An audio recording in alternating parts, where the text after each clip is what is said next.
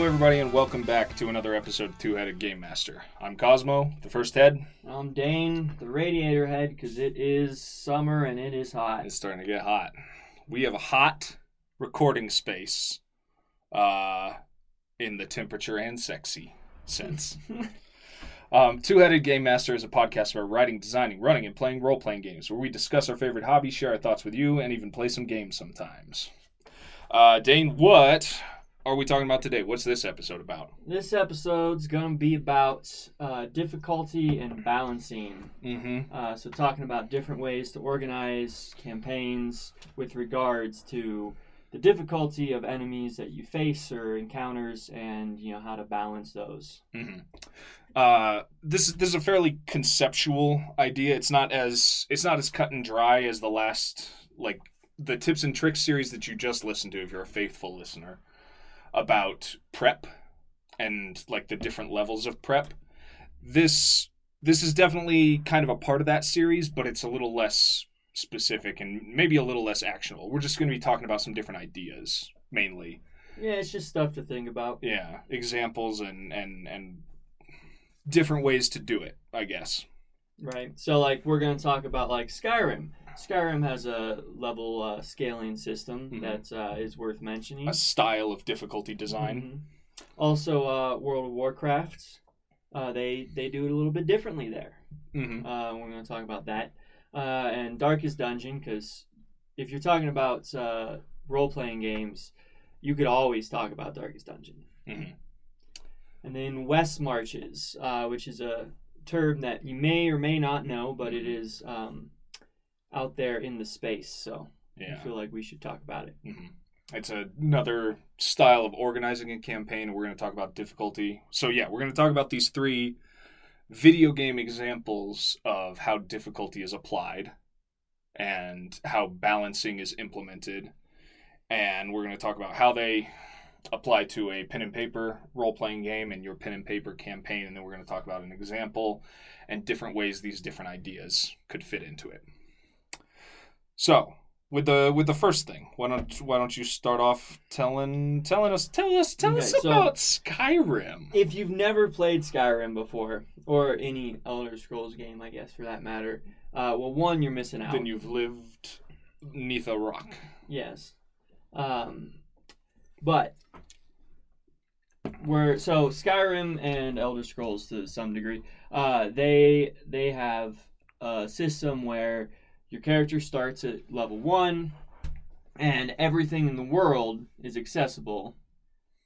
And then as you level up, things level up with you. They get harder. Uh, you know, enemies start wearing better armor, have better weapons. Mhm. Um, you know, and that's how you get better weapons and armor and equipment as Mhm. well. Is you know, You once you hit you level get the stuff nine, from yeah. them. once you let hit level nine, oh, the new the new swords drop. Yeah. You know, wake up, honey. New swords drop. New sword just dropped. Um, and so there is like there are always enemies that are like easier and harder.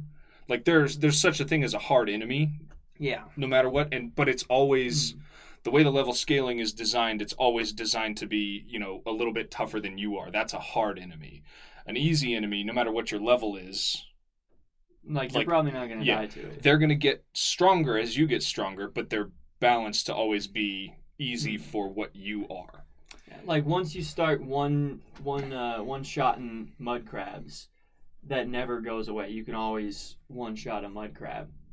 Um, but like you know, the dragon at that at that peak, it might be an ancient dragon now, and it's going to be much harder than just a regular stupid dragon. Yeah.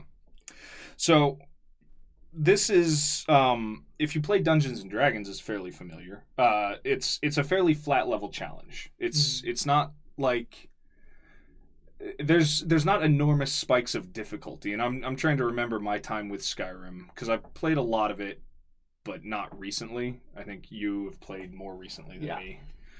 Um, I don't remember there ever being any like major difficulty spikes. So as it as it like applies to the pen and paper space, the Skyrim model is similar to you know strictly sticking to the challenge rating system in Dungeons and Dragons and delivering like legal balanced encounters for your players as they level up. The challenge rating is going to go up, but it's all going to be balanced to your players' levels. Well, it can be if Yeah. that's the type of game master you have or are. Um, but like if you're you know making a whole campaign, right? Like Right. that's where this you know whole episode kind of started was thinking about prepping for a campaign, right? Like you know there's there's a world in which like the game master is like okay, here's like the whole map. Bam, and like you know, maybe they're just using the Forgotten Realms And you're you know, going to Faerun decide map. what goes where. Mhm. You're going to put everything where it belongs. And just let the players explore in like the sandbox you built, right? So like, oh, you start in Baldur's Gate, and that's all balanced and scaled towards your like low level characters, and then like the story missions are gonna take you out of Baldur's Gate, and that's where the hard stuff is. But if your players are like, you know what, fuck whatever we're doing in Baldur's Gate, let's go exploring. You don't necessarily have to change what you planned they could run into a, a big enemy that really fucks them up right off the bat. If that's how you wanted to, you know, Yeah. structure your campaign.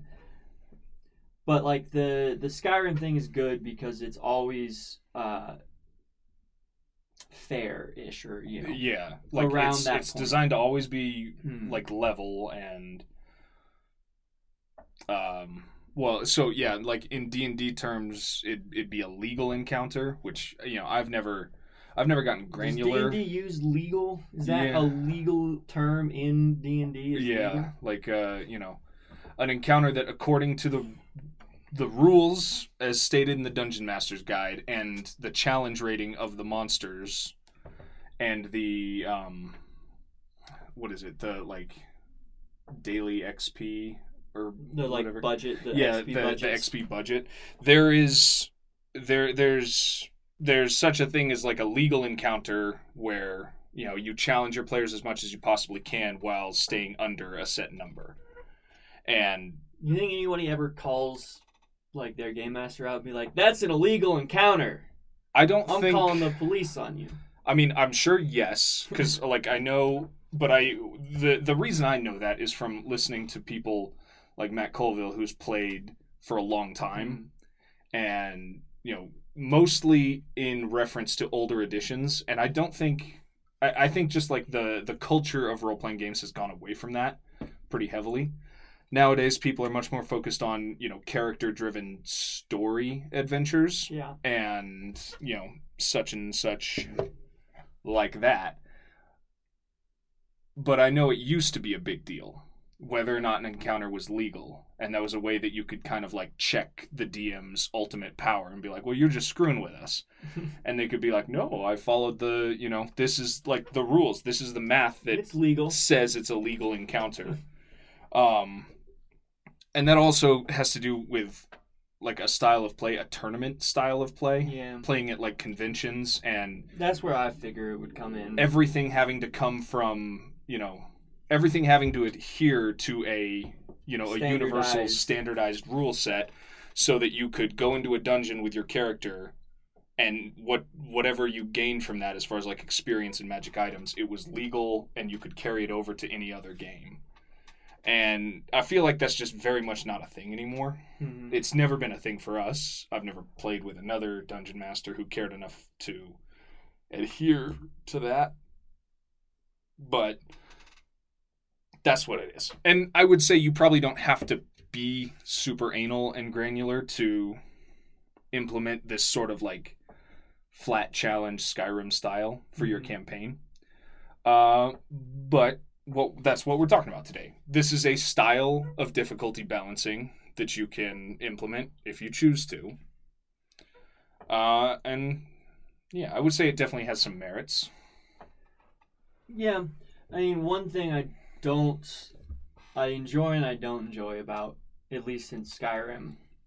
About the flat difficulty structure. Well, once like you get out of like the woods, where and the woods as I call them are like, uh, probably up to like level ten or twelve ish in Skyrim, because like when you're that low and new into the game, you don't necessarily have all the good stuff you want, and so like everything's pretty dangerous.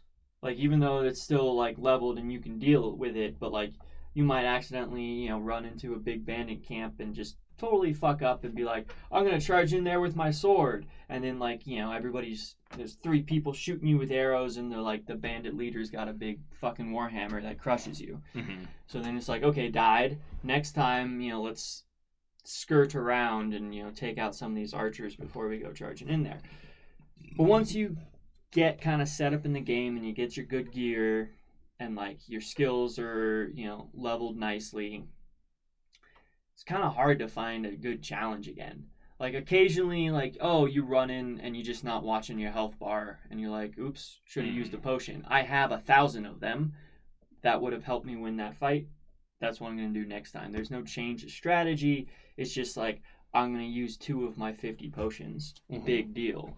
Easy easy fight so that's what i like and don't like is you it's it's a lot easier to um remove the threat of always you know of dying Yeah. It it seems like to me and I've I've run D&D to a limited degree and I've only engaged with the like the XP and the CR of monsters on a I would say like intermediate level, I guess maybe. Like it, it seems like so D&D has kind of a different problem. But this is good because we're talking about the pros and cons of this idea. So in Skyrim, you get to you get to a point where the flat difficulty falls just like a little below your good gear and your um you know uh the the good perks and Mm-hmm. and and the skill levels And that you the- achieve. and the stuff you've acquired like Yeah. scrolls and potions and stuff Right. And in Dungeons and Dragons, what I see happen when a reason that I don't actually I don't like playing Dungeons and Dragons running or playing above like fifth level is because their solution, the primary solution is to just like increase hit points for the most part. Their the the higher level, the higher difficulty monsters, they do get more dangerous, as in they you know they deal more damage. They they have higher um, bonuses. they have higher bonuses to hit which means they hit more often and they usually have more attacks and yeah their damage increases. So you know they get more dangerous but they also just start packing on the hit points. And the damage output of a player character you know it doesn't uh what's what's that function Scale. on the graph? Yeah. It doesn't uh it doesn't increase it, it it increases in little bumps based on level and then it mostly stays flat. Um so you know the solution in dungeons and dragons for this is to increase hit points which turns combat into a thing that just takes a lot longer in my experience. And i don't love that. So that i would say is a pretty hefty drawback of the the flat challenge this sort of like skyrim style level scaling. If you do a strict you know challenge rating and you enforce that to make sure that everything is always well balanced to your players. As they get stronger you're just your combats are going to take a lot longer. And yeah they're going to be correctly balanced and they're going to be legal or you know they're going to they're going to follow the rules for a balanced encounter in a way that is just going to make everything take longer. And yeah they'll be fair but will they be fun is my Will challenge. they be fun? And I'm sure there are people who just enjoy that style. So you know, maybe I'm maybe I'm talking to people who uh, they don't care about like my problem with it. Well, they like they don't mind, or we're maybe probably not talking to anybody Yeah, actually right now. But uh, Just kidding. We love you, listeners. but yeah, so everything roughly scales to the player, fairly flat challenge level. but I think there are drawbacks. You know, your players might get a magic item that makes it so like, yeah, everything is fair, but they have this little edge, so it's not actually challenging. That's that's Or- one thing that I think when you're exporting this to like a A pen and tabletop, paper. um, it's real. If everything's like leveled to your players, yeah, it's really easy to just like accidentally like let them over loot and like, oh well, you know, you beat the boss, so here's this weapon, and then like now you're way too overpowered. Hmm and then like then it then it completely blows up like the the challenge rating because then you're like well they are level 5 but they have this weapon or you know piece of armor so like a level 5 you know enemy one acceptable for like you know the challenge rating XP or whatever it's not to go it's not to have a chance so then like oh do I just bump it up to you know challenge rating you know 4 or whatever and then then oops, too high, kill all the players, so fuck. Yeah. And I guess so like this turned out to be a fairly large tangent about about like challenge rating specifically in terms of D&D and I, I will say that we can't really speak to how to do that properly. That's that's something you're to have to dial in for yourself for the most part. Um it's it's difficult maths and kind of inscrutable maths at times. It's not very fun, I don't think. I mean, we know, we've talked about it before, we're not a fan of the challenge rating. Yeah. Just uh, like conceptually, it's you know, there's lots of problems with it, and I've I've never I've never found anyone else on the internet doing this sort of like D and D or RPG talk advice type stuff, who's like, oh yeah, I religiously adhere to it, and I use it as the tool. It is the thing that makes my game good. I've never heard that before, so maybe in the next couple years when they release that 5.5 D&D we'll see some sort of rework to the the challenge rating system. That might be interesting to see. Might make it more useful. I'm sure someone's thought of ways to do it. But anyway, we can talk Well, about some let's- other Let's, stuff. yeah, let's move on to the, the other, another um, theory on balancing Mhm. uh, which is like level gating, right? So, World of Warcraft is our example here, um, just because There are others out there, Yes. but yeah. um, that's just the one that is the most familiar to me because uh, it like you know burnt into my brain. I always like would just run up against it um, just to fuck with it, and then you know I'd always die. Anyways, okay, so level level gating, right? Uh, huge map, sandbox type stuff, but uh, different levels or different areas have different level requirements, or you know maybe challenge rating if you know we're talking D and D style. So like inside Baldur's Gate is you know challenge uh, 0.25 or whatever the lowest challenge rating is to like challenge rating 2 right and then like outside Baldur's Gate is challenge rating 5 right so what that would be like is the players have to level up in Baldur's Gate before moving to the next area or risk totally getting annihilated which is what World of Warcraft did right? Oh here's your starting zone. You do a bunch of quests here you level up then you can go to the big city. And like you could probably you can make it to the big city right as you know in just skip the the like spawning area but then once you get to the big city going out from that like you're just going to be getting wrecked because they're leveled. The enemies are all leveled. And so like you can't do much damage and they just hit the shit out of you. Yeah.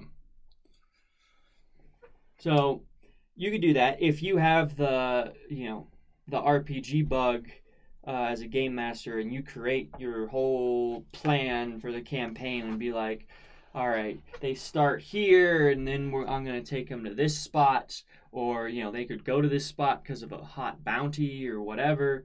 Um, you can do that, Mhm. um, or like you know bury the lead of like, oh yeah, the witch's um, the witch's castle, right?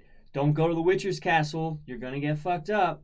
And then, like, of course, the players are gonna be like, "Oh, well, like Yeah. maybe we What- can." What happens if we go there? Maybe we can survive. hmm And then they go there and they meet the first, you know, enemy. You know, oh, a gargoyle comes down from the castle and kicks their ass. Yeah. And then they're like, okay, yeah, so like, if we run into two gargoyles, we're fucked. So let's wait. I would So- say um, so. In that, if you're gonna if you're gonna use this sort of like level gating system, uh, the so the whole the whole concept of this episode is like the idea of difficulty and balancing. And if you're gonna do something like that, where you're gonna like adhere rigidly to areas where difficulty is set, and it might be like a pretty huge spike from the area that they had to travel through to get to that place um it'd be worth considering some sort of mechanic to like get them out of there if you want to teach them because it's players are notorious for looking at your warning signs and being like challenge accepted i Yeah. guess kind of um that's just like that is that is so typical of of players player. in this hobby Yeah. that you know you look at that stuff you put all of this you put all these warning signs in front of them in in like in lore in conversations with npcs in literal like warning signs on the road and they'll take it as like They're saying, oh, you want to yeah. bet? they'll take it as like the hook when you're like no it's not the hook. I like i want you to be interested in my world. I want you to know that there's stuff out there but it's not time for you to go here yet. Um and if you if you don't feel if you feel like it would break immersion to straight up tell your players that and that it's a bad idea for them to go there now that they're not ready then it might be a good idea to have some sort of like deus ex ready to go that can pull them out of the fire if they do. Um, and I would say, like you know, World of Warcraft is a good example of the type of you know difficulty balancing we're talking about, but it's not a great example of how to apply it in a pen and paper game because there's a video game. You know, what, Well, you hap- die what yeah, what happens when you die in you, World of you have to run back to your body, which could be uh, like a whole fucking hour, and then you spawn in, and then you're like, okay, time to get the fuck out of here. So then you just start running away, and then like pray that you don't run into another enemy Mm. before you get back to like a place where you can, you know, grab a vehicle and fly out of there, or teleport, or you know, Mm. what have you. Um, which, like, you know, that's probably one of the largest reasons why I stopped playing World of Warcraft is because I kept stupidly being like challenge accepted, Mhm. and then like, oop, well, there goes my day. Is like now I'm just gonna spend the whole day trying to get out of this fucking place. Mhm. Right. But like you can't really do that. Yeah, well, I mean, most RPG or pen and paper RPGs don't have like a respawn system. Most yeah, most pen and paper games don't, and I would say probably don't implement such a thing. You know, like Yeah. it works really well in a video game because it's designed around, you know, dying and respawning and trying things again. And in like the you know the Dark Souls series, it's part of the uh, it's part of the lore of the game that like you're one of these undead husks. And so when you die and wake up at a fire or a checkpoint or whatever that's like that's part of the game's lore and story. But that's usually not a thing built into your pen and paper role playing No, and if you do it once, you're probably gonna like you know it sets the precedent for it. So then, like then you're probably gonna have to keep doing it, and like, you know Yeah. it can it can be very disruptive. so I feel like it would be. you want to give yourself some sort of like back pocket thing and I, a powerful npc is a good Mhm. a good one and not one that just like comes out of nowhere unless you know this is where you've chosen to introduce them but it's good to like set up the pc earlier Mhm. and then the players are like okay this doesn't feel unearned when they show up and like pull them pull their asses out of the fire I mean, personally, my favorite is just they get one like, oh, you're down to zero hit points. Well, you pass out, Mhm. and like whatever was attacking you, if it's like a thing, oh, it maybe laughs or like you know takes a giant poo poo, and then all right, so you got your one. It didn't kill you. yeah You should probably get out of here. Again. yeah now and you're if all they try up. it again, then fuck them. yeah because then that's you know like at some point you have to stick to the rules. You have to the mm-hmm. consistency like we talked about a few Yeah. episodes ago. What is the purview of the game master? What is the purview of the players? What is the purview of both of you is being consistent sticking to the rules and without consistency it's not a believable thing. You know we we set aside our disbelief to pretend that this fantasy or sci-fi adventure is real for a little while you have to maintain that Mm-hmm. and that can be difficult to do if you crank up the difficulty too hard and then feel like you have to stick with it so you know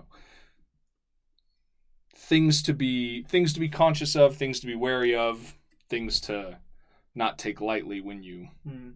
when you look at your big dungeon or your campaign map and you're like this is how i'm going to organize it consider you know what if they do something unexpected are you prepared to like pull them out of the shit and give them some sort of second chance it'd be a real shame to do all that prep work and then have them die on their second session because they mm-hmm. were committed to doing something silly On the other hand, though, what if they make it right? Like the gambler's that's mindset, like, what if? Right. So like that's why, i would say that's just what a player would say and think that's yeah, the player, the yeah. gambling mindset of like, but what if I make it though? Mhm. Like, how great would that be? Right. So like, you know, do do. uh It's not really advice, but like, it's cool to have really hard challenges. So it's like, oh, well, you really shouldn't fuck with that until you're level five. But then like the players are like, yeah, but we're level three and like really competent. So Yeah. like, really let's tough. fucking do it. yeah And then like, then if they like do it, then they're like, boom, we own the world, bitch. And then they go run off and die, of course. But like you know, taking down a over uh, leveled enemy does feel good. Yeah. It does feel good. And it's I would say though it feels better in a video game because video games are usually better about telling you, you know, like this guy has such and has so much health or like he hits you once and you're like, "Oh shit, this guy's way too tough for me. I'm going to die if he hits me again." That sort of thing. Like video games are a little better at telegraphing uh difficulty in an area you know, in a pen and paper game, guys don't have the little skull over their health bar that gives players that clue. Well, yeah, but like, if if you're what you're saying, I understand the principle of what you're saying. The And, like, reward for guy- coming out on yeah. top when you shouldn't have. Like is- if this guy almost like- one shots you and you still take him down, you know what that means is you just didn't get hit more than once. That's and true. you know that's good mm-hmm. because you know it's already like he can hit me, and if Yeah. he hits me again, I'm gonna die. Yeah. So I'm gonna go for it, and then you go for it, and you're like, "Fuck yeah." I think there's plenty of signposting. Uh, there are yeah, there are plenty of ways to do it and to and to tell your players, and this can be a very cool way to organize it. And uh, before we move on, I want to go back to the beginning. At first, when we first described this, you know, level gating style of of balancing the difficulty of your campaign, uh, you talked about you talked about the idea of you know a dungeon master who's really got the bug, a game master who really wants to like plan everything out Mhm. from the beginning.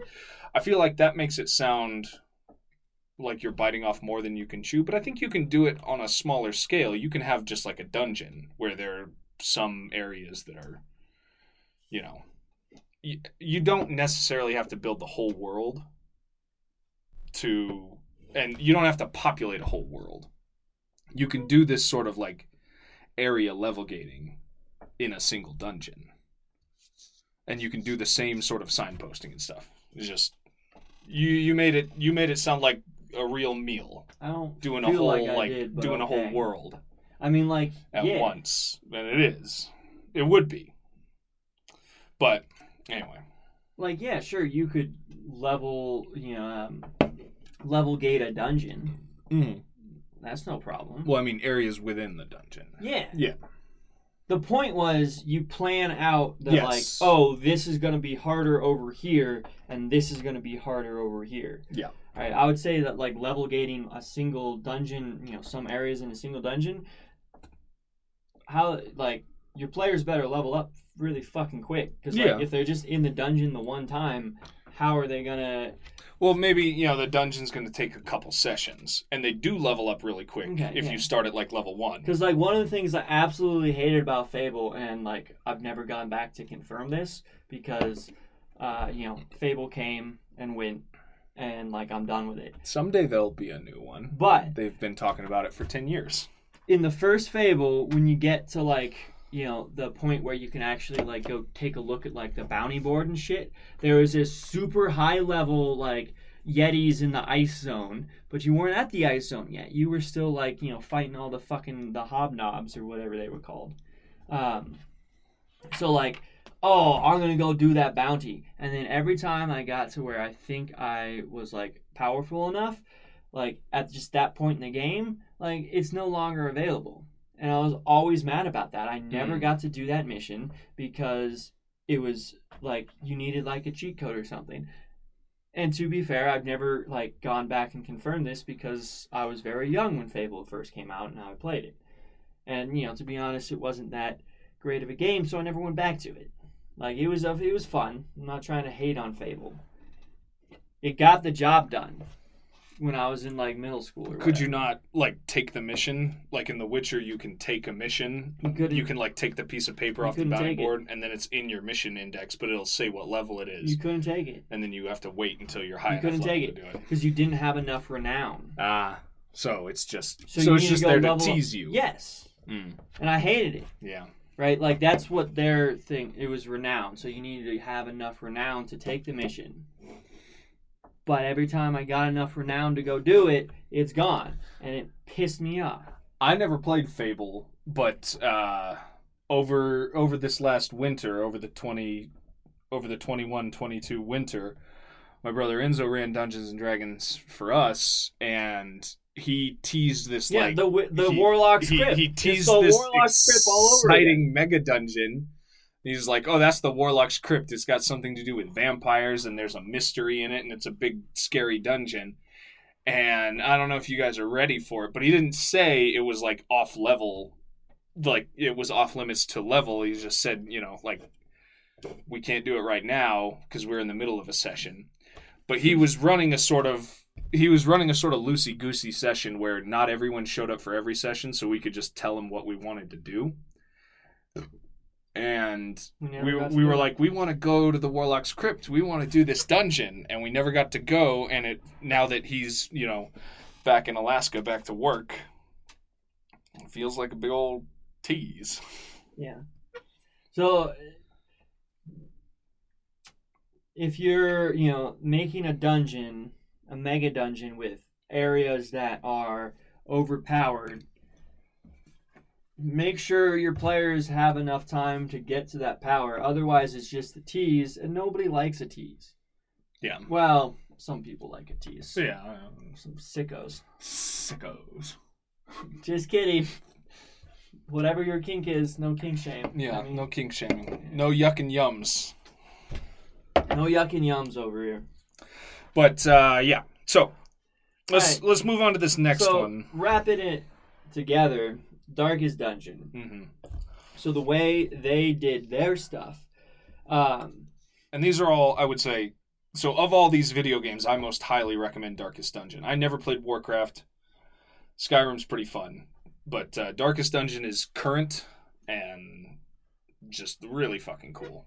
yeah, well, so Darkest Dungeon two is now out or in limited release or something like that. Early access. Early access. Yeah. So they are. You know, you can play parts of it, but Mhm. they're still building the game. Darkest Dungeon two is extremely different Mhm. than uh, what we're talking about. Yeah, we are talking about the 2014 release like or that. something. Whatever. Darkest Dungeon, Dungeon 2014, Red Hook Studios. Darkest Dungeon one. Yeah. Um, so how that went is for people who are not playing it like idiots.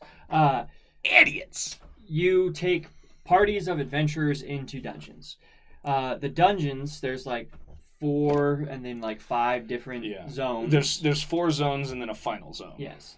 Um, and each in each zone, you know, the enemies differ, right? Mhm. Like that's what the difference is.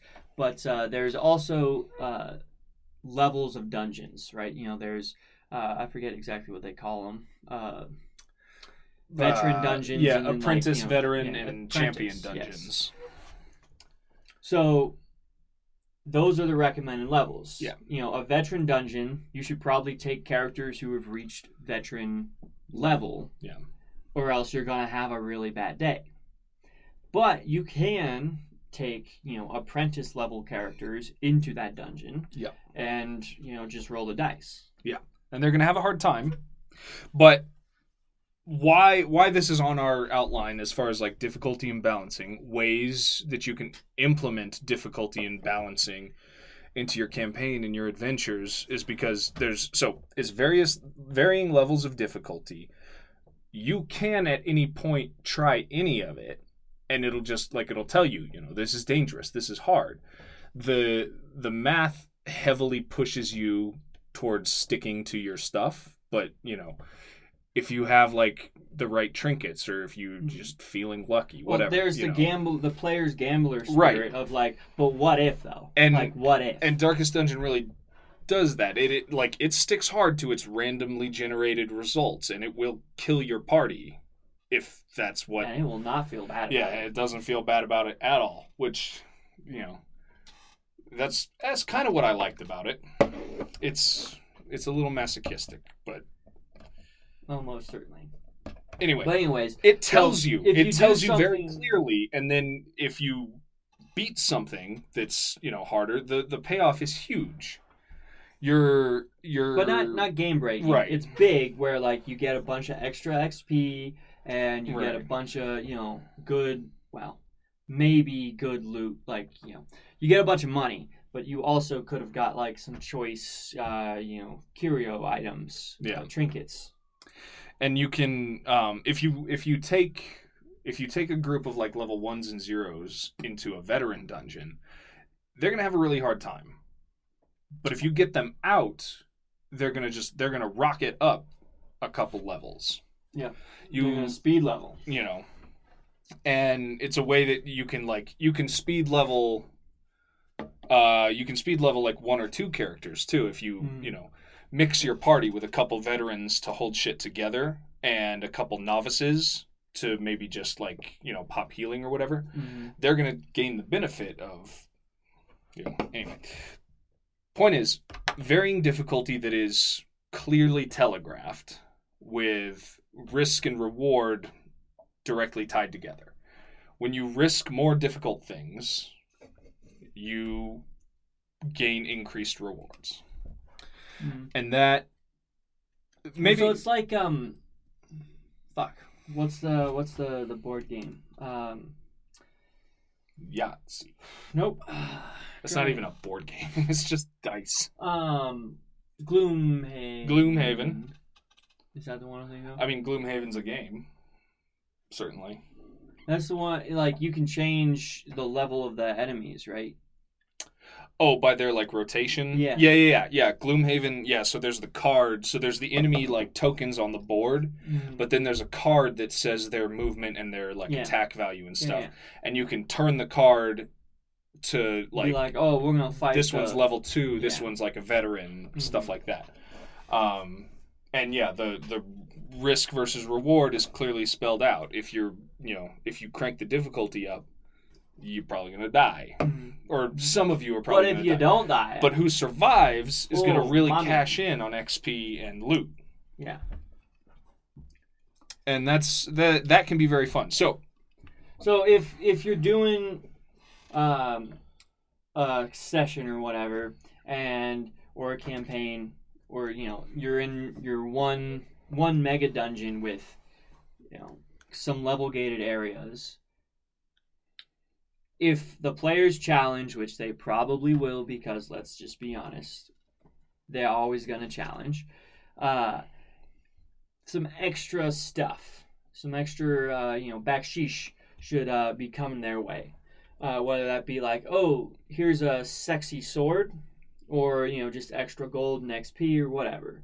Um, you know, caveat there being, you know, careful not to Yeah. Over to- over loot or you know give them overpowered stuff um, that make the rest of your mega dungeon or campaign or whatever um, easy right? If you're going to do that you know oh this stuff is hard over here this stuff is easier over here. If they just go straight to the hard stuff get a lucky dice roll and then everything else is like trivial uh, maybe eh, that's not so good. Or maybe it's not. Maybe your player's really pog i don't know. Yeah. I would say um I so we we both were like caveat don't let them over level or don't not over level but you know don't don't give them a thing that just like breaks the game. mm-hmm. Uh but I think that's like that's the sweet spot. You don't want them to break the game, but I think loot items and stuff like that that's kind of the way to do it. You telegraph the difficulty of something and be like, "Oh, such this like magical sword was lost." And the guardian is whatever. It'd be really cool if you guys went and got it and they might be like, "Yeah, it'd be awesome if we, you know, pulled that off." And there is this like you plant the idea of reward with tangible, you know, physical items, things that things that like feel great for them to get. Uh, and that's probably a whole nother episode. I know we we we say this. What about looting? Well, yeah, about like designing good design for your like loot items and magic items because I think that's kind of the key to this sort of system is like how are you going to reward them? Because if you just reward them with like XP in a in a typical D&D way, then you know, they just they just level up. And then the next thing they do it it, it becomes flat like the Skyrim Well, model, not you know? necessarily. What if, like, you know, the, the they're really invested in the story? They got to save the world. That's true. so, like, leveling up and saving more of the world. they're yeah they're closely tied together i guess uh yeah loot is not the only way to motivate your players or to telegraph. Um and a party that is It does make a fine reward, though. Like, yeah but a party that's like Straight to the fully dope. invested in your world and the the narrative that you've presented them that's that's maybe more the sweet spot. If they just if they're just into it they're they're they're spooning it up. They fucking love it. That's the best way. And then you say like oh there's a really hard thing over here and then they're like yeah okay Man, I can't quite form the joke, but, like, there's an hilarious joke about how that's, like, unobtainable and then, like, something. I don't know. well But I yeah I can't formulate it. Probably had to do with, like, the clitoris. uh oh like yeah hard to find Yeah. Something like that. I don't know. That's as, all I got. Yeah, as television would have you believe. Impossible to find. Um, Or uh, uh no, we're all right. We're getting off track. I was about to, you know, don't want to get Ben Shapiro mad at me. uh, that's fine. Our lawyers can't take that. We have nothing for him to take from us.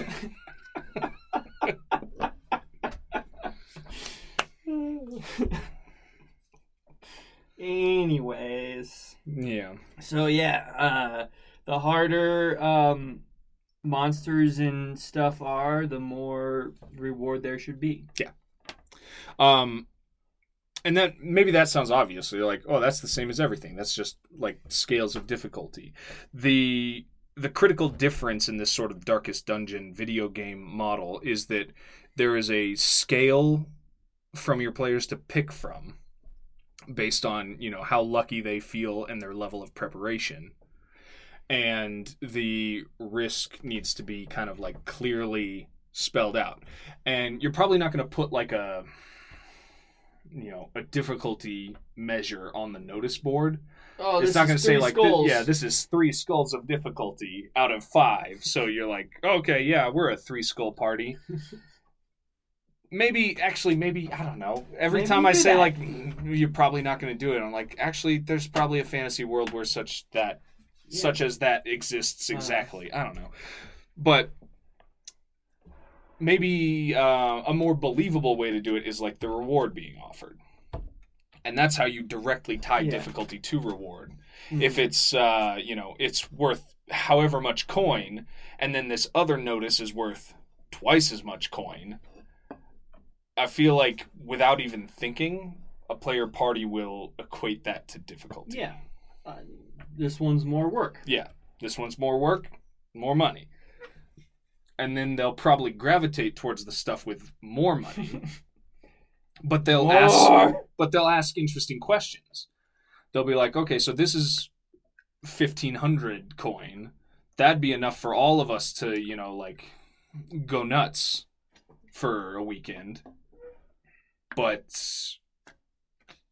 what does it involve? And then they talk to the quest giver. And then in talking to the quest giver maybe like that sets off some ideas in their head. And then they start thinking about like okay so if this is what's required what are some like clever role-playing things that i could do to get around it? What if i like went to a shop first and got these supplies What if I because i've got a plan? potions? yeah. Potion seller they visit the potion seller Patience, seller. I'm going into battle, and I require your strongest potions. That's a deep cut from the early YouTube. Uh, all right. But yeah, So let's uh, let's just touch on West Marches uh, what is yeah? Bringing home. So uh, the West Marches campaign structure is a style of running a campaign wherein the dungeon master preps sort of like an overland map. Um, and then the players have access to it, and it requires buy in on the part of the players to, you know, look at what is available and then Hmm. you don't play until your players say like we want to do this and your players will be like we want to go to this part of the map and try this what's over here? And then you say oh over here that's this town and they have a problem uh, with such and such and there's a dungeon in these woods next door. And the players say okay that's what we want to do next. And then that gives the game master a week to prep it and they go do it. And it allows you to run a campaign where um, not everyone always needs to be there. Like two characters can say, "We want to go to this dungeon," and everyone else is like, "Oh, I can't make it next week." And you're like, "Okay." They went to the dungeon. When everyone comes back together, they've been to a dungeon the other characters have not. But you can also like talk to them separately and be like, "What were you doing in the meantime?" It's a way to uh, it's a way to run your campaign so the players are directing So it's- it it's and there's like a a lot sandbox, of yeah there's right? a lot of like sandbox freedom built into the idea where you can do whatever you want.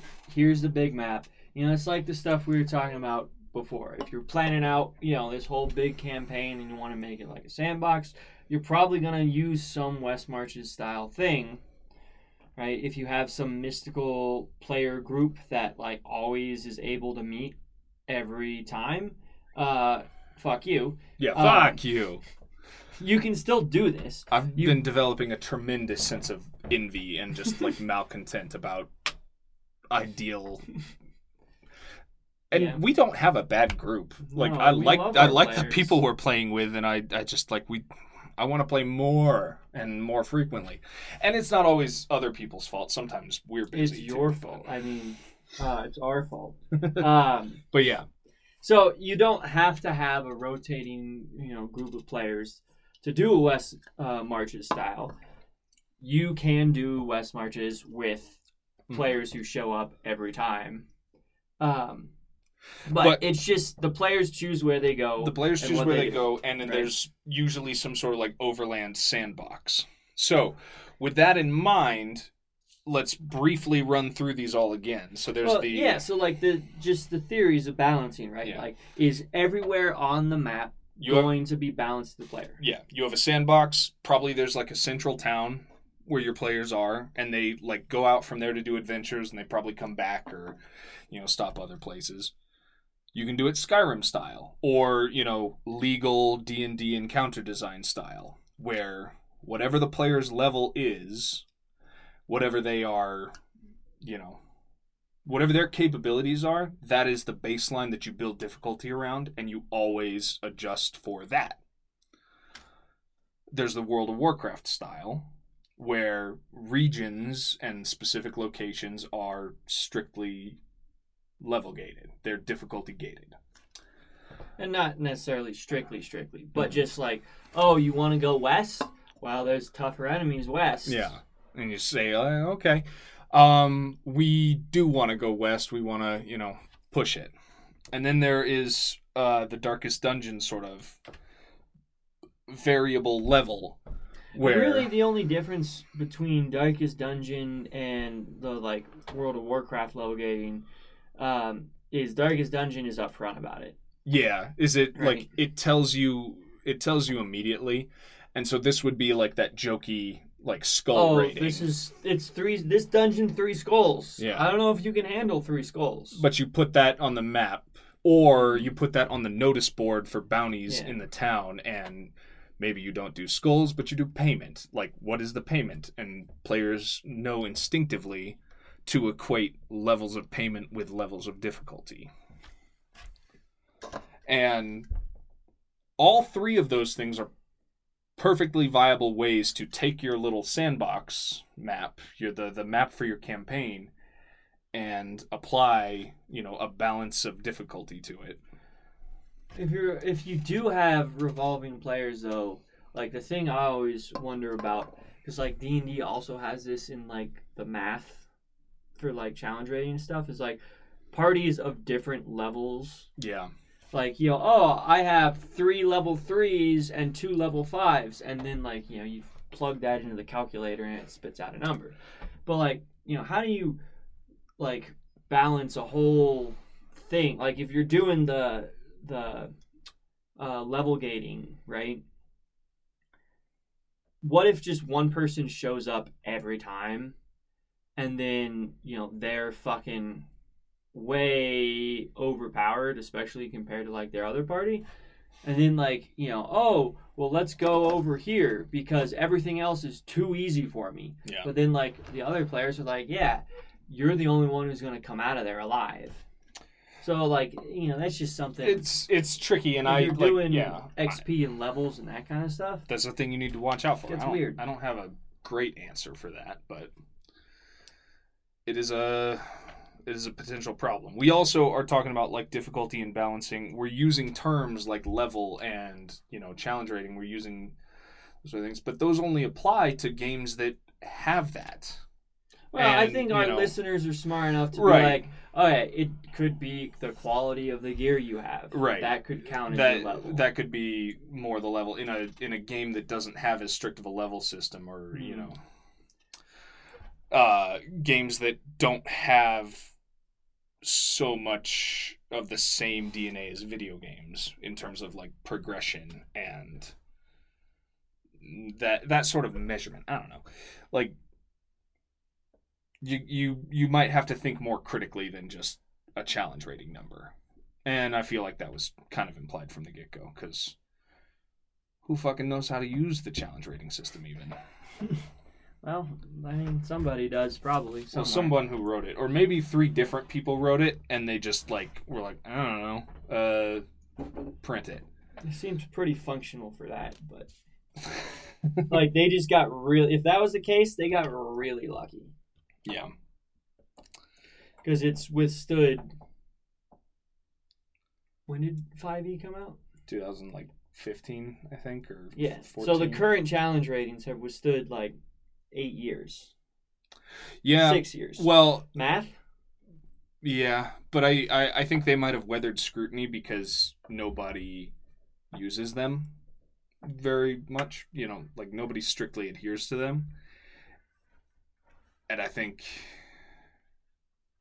well, honestly, I, I have no idea because I, I've never dissected the math. It might be super sound and just like a little inaccessible, or it might be a broken mess. Um, what do you mean?